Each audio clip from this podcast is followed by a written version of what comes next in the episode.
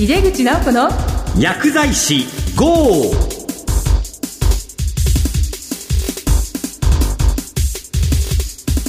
こんばんは、帝京平成大学の井出口直子です。この番組は薬剤師の方々に役立つ最先端情報をお届けし、薬剤師を応援してまいります。今日は特集、スポーツを科学するの2回目です。今月12日の放送ではラグビー日本代表の中村亮土さんにご出演いただきました。2回目の今日はスポーツファーマシストの方をゲストにお迎えしてお送りします。お楽しみに。井出口直子の薬剤師GO。この番組は手羽製薬の提供でお送りします。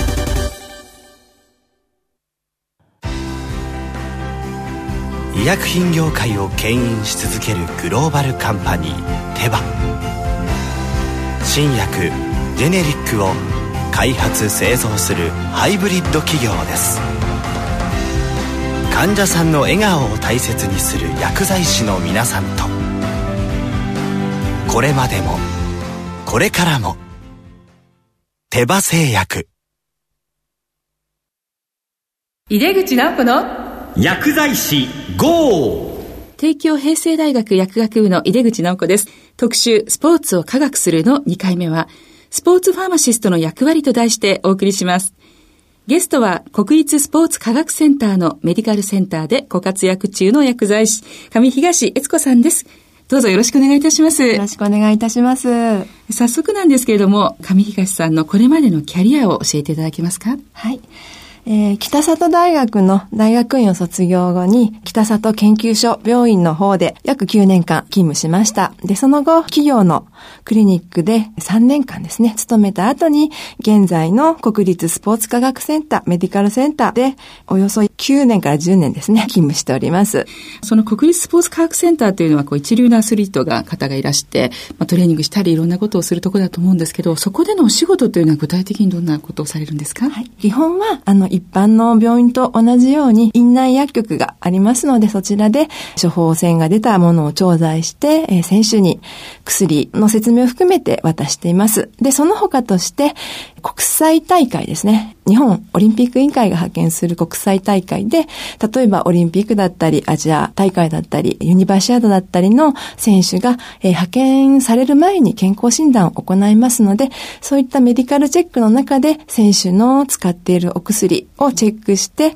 もしドッピング違反物質を使っているでしたら、医師の方から説明をしてもらうっていうお薬調査を行っています。そうすると、そういう一流のアスリートの方というのは大体そのお薬の知識、ドーピング知識というのは持っていらっしゃるものなんでしょうか？もう本当にオリンピック選手のようにレベルの高い選手だったり、今まで経験がたくさんある選手に関してはもう皆さん十分知っておりまして、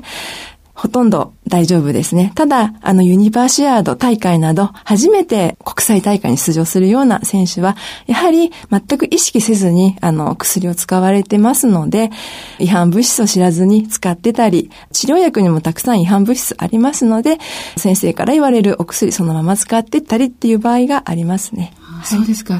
診察の時にですね、ドーピング違反に関する質問ができるホットラインがありますよっていう説明もして、今後お薬使う前には確認をしてから使いましょうっていう話を先生の方からしてもらうようにしてます。そうですよね。はい。ドーピング防止ホットラインについてもう少し教えていただけますか？はい。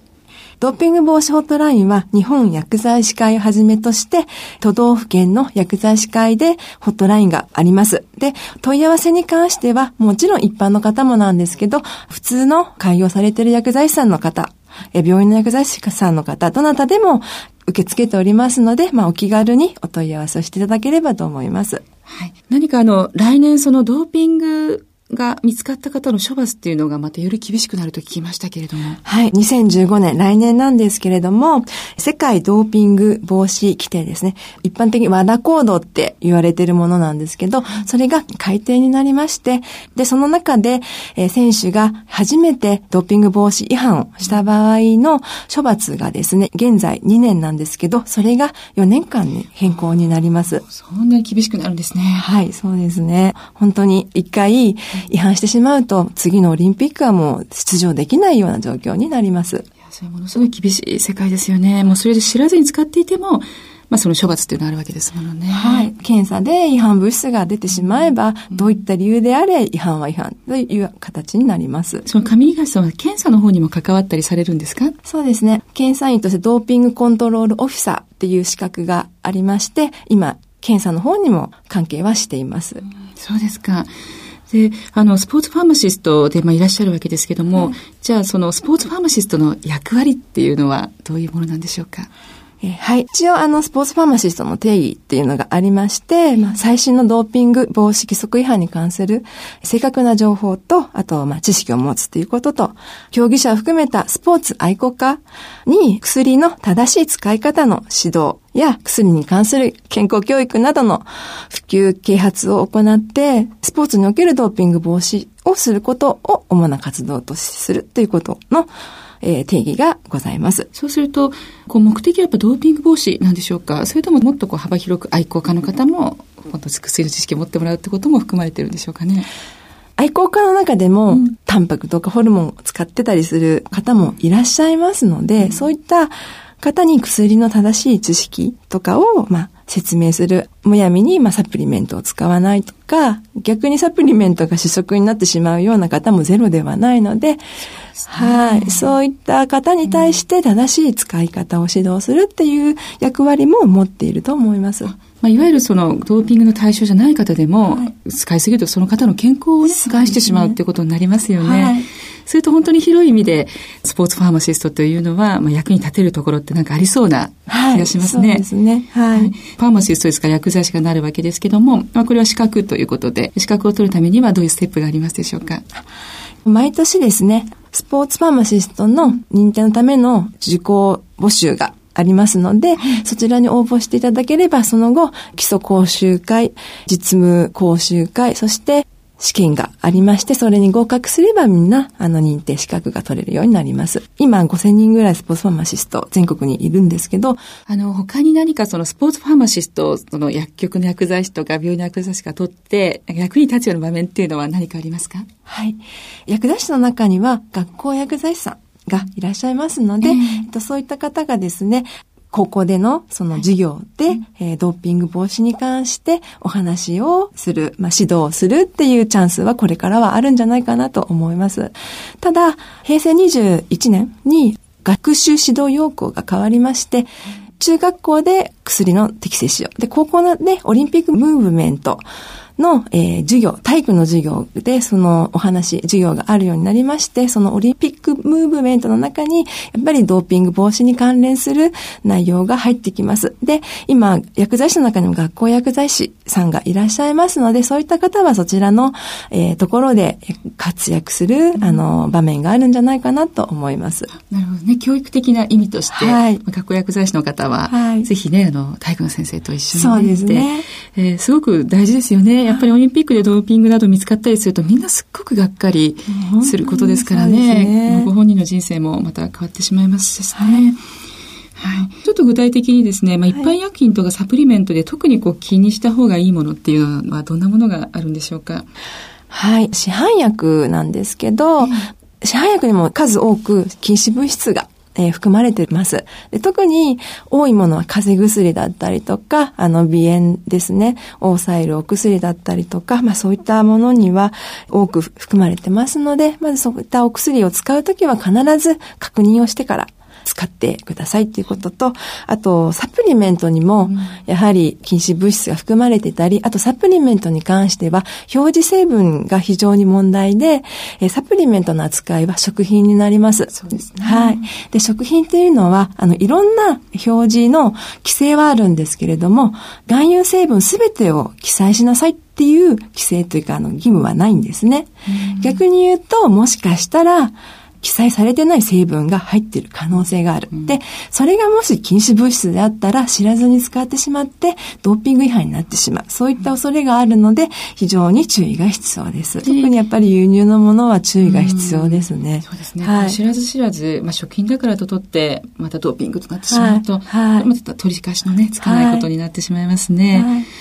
上樫さん自身は何かこうスポーツされてるんですか？すいません、大変恥ずかしいんですけど、本当にアイスホッケーを今ちょっと、やってます。かっこいいですね。これどのぐらい今もう何年ぐらいのキャリアで？結構もう10年近くなりますね。そうなんですか、ね。はい、まあ、ご自身ももうじゃあね、アスリートでいらっしゃるということですね。何かこうお仕事をされててこう印象に残る出来事とかってのありますか？まあ、ちょっと差し支えない範囲で構わないんですけれども、まあ、守秘義務があると思うので、はい、印象に残る出来事ですかね。日頃その表には出てこないその選手の努力っていうのがやっぱり間近にやっぱり伝わってきたりすることがあるんですね。もちろん怪我で頑張ってるっていうのもありますし、本人自身がまあいろんな状況で代表になれないんだけど、頑張って代表になったとかっていう選手もいますし、でそういった選手がやっぱりオリンピックとか大舞台で優勝成績を残すことができたら、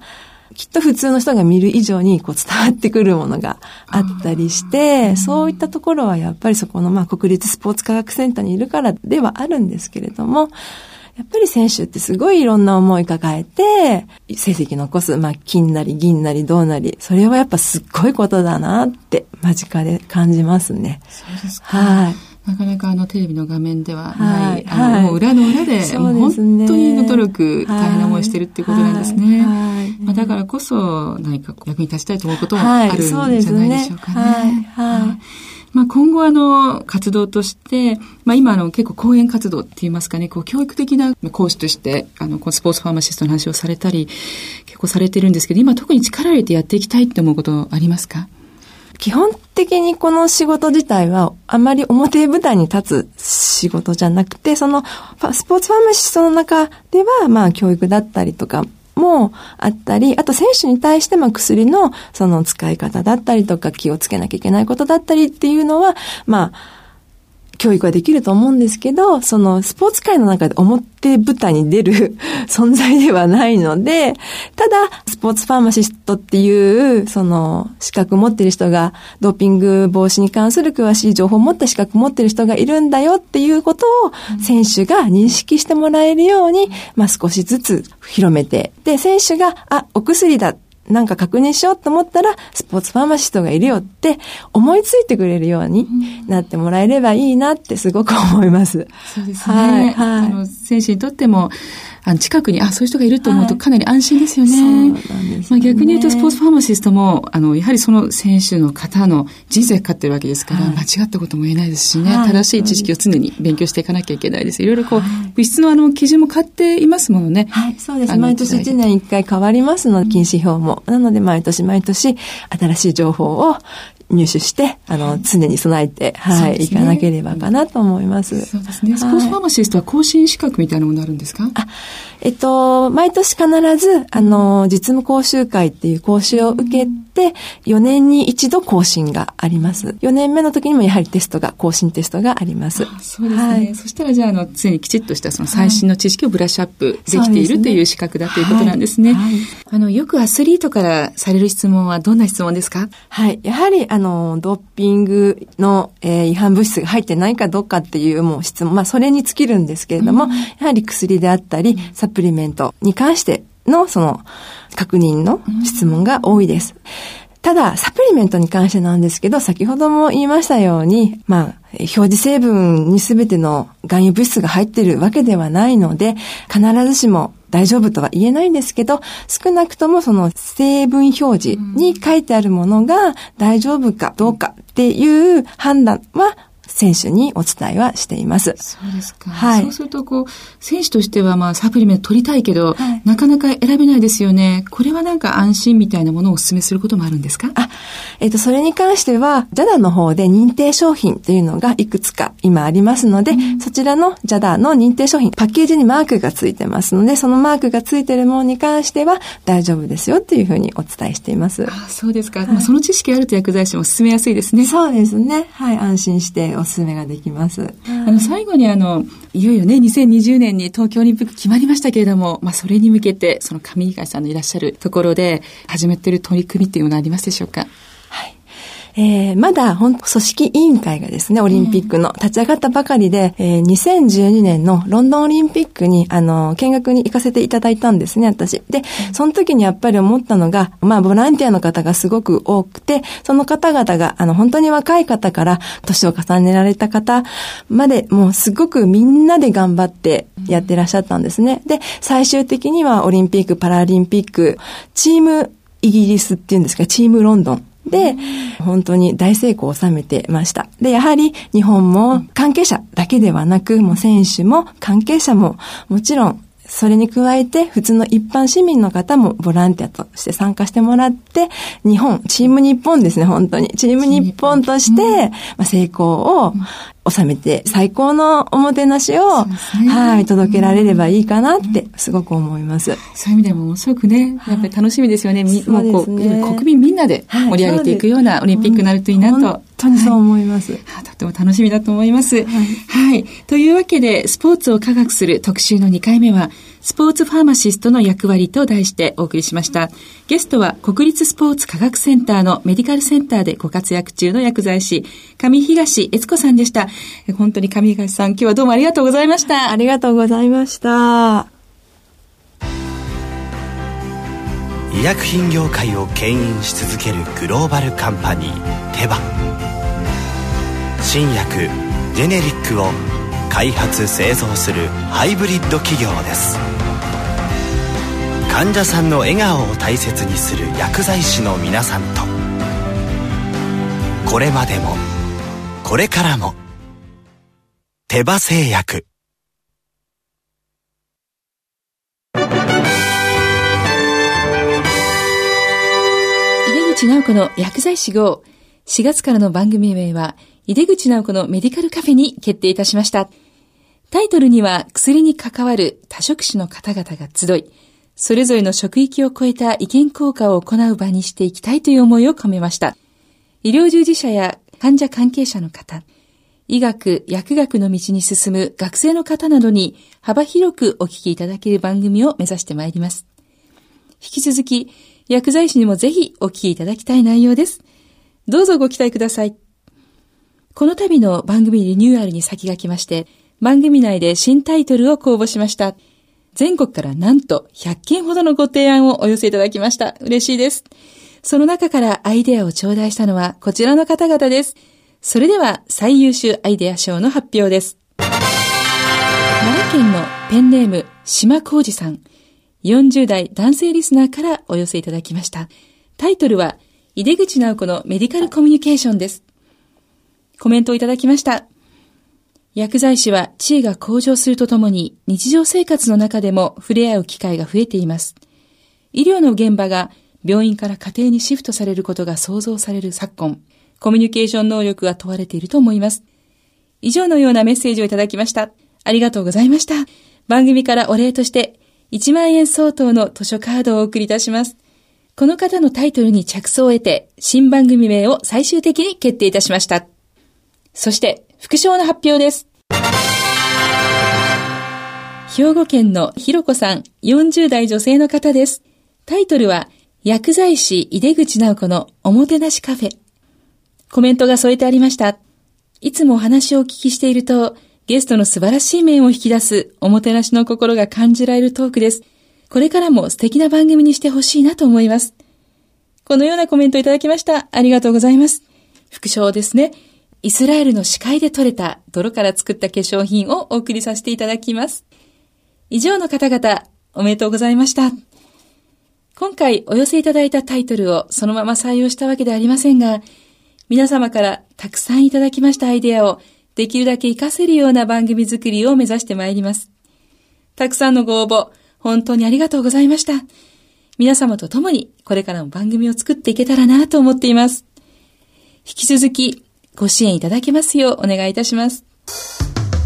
ということで、次回から番組のタイトルは井出口直子のメディカルカフェに変わります。放送時間は4月からも毎月第2、第4水曜日夜8時40分から放送予定です。放送後には番組をオンデマンドとポッドキャストで配信しています。番組へのご意見やご質問などは番組ウェブサイトからメールでお送りいただけます。お待ちしております。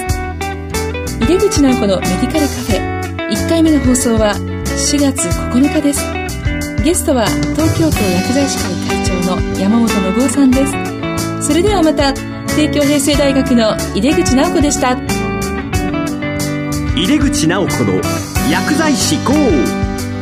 この番組は手羽製薬の提供でお送りしました。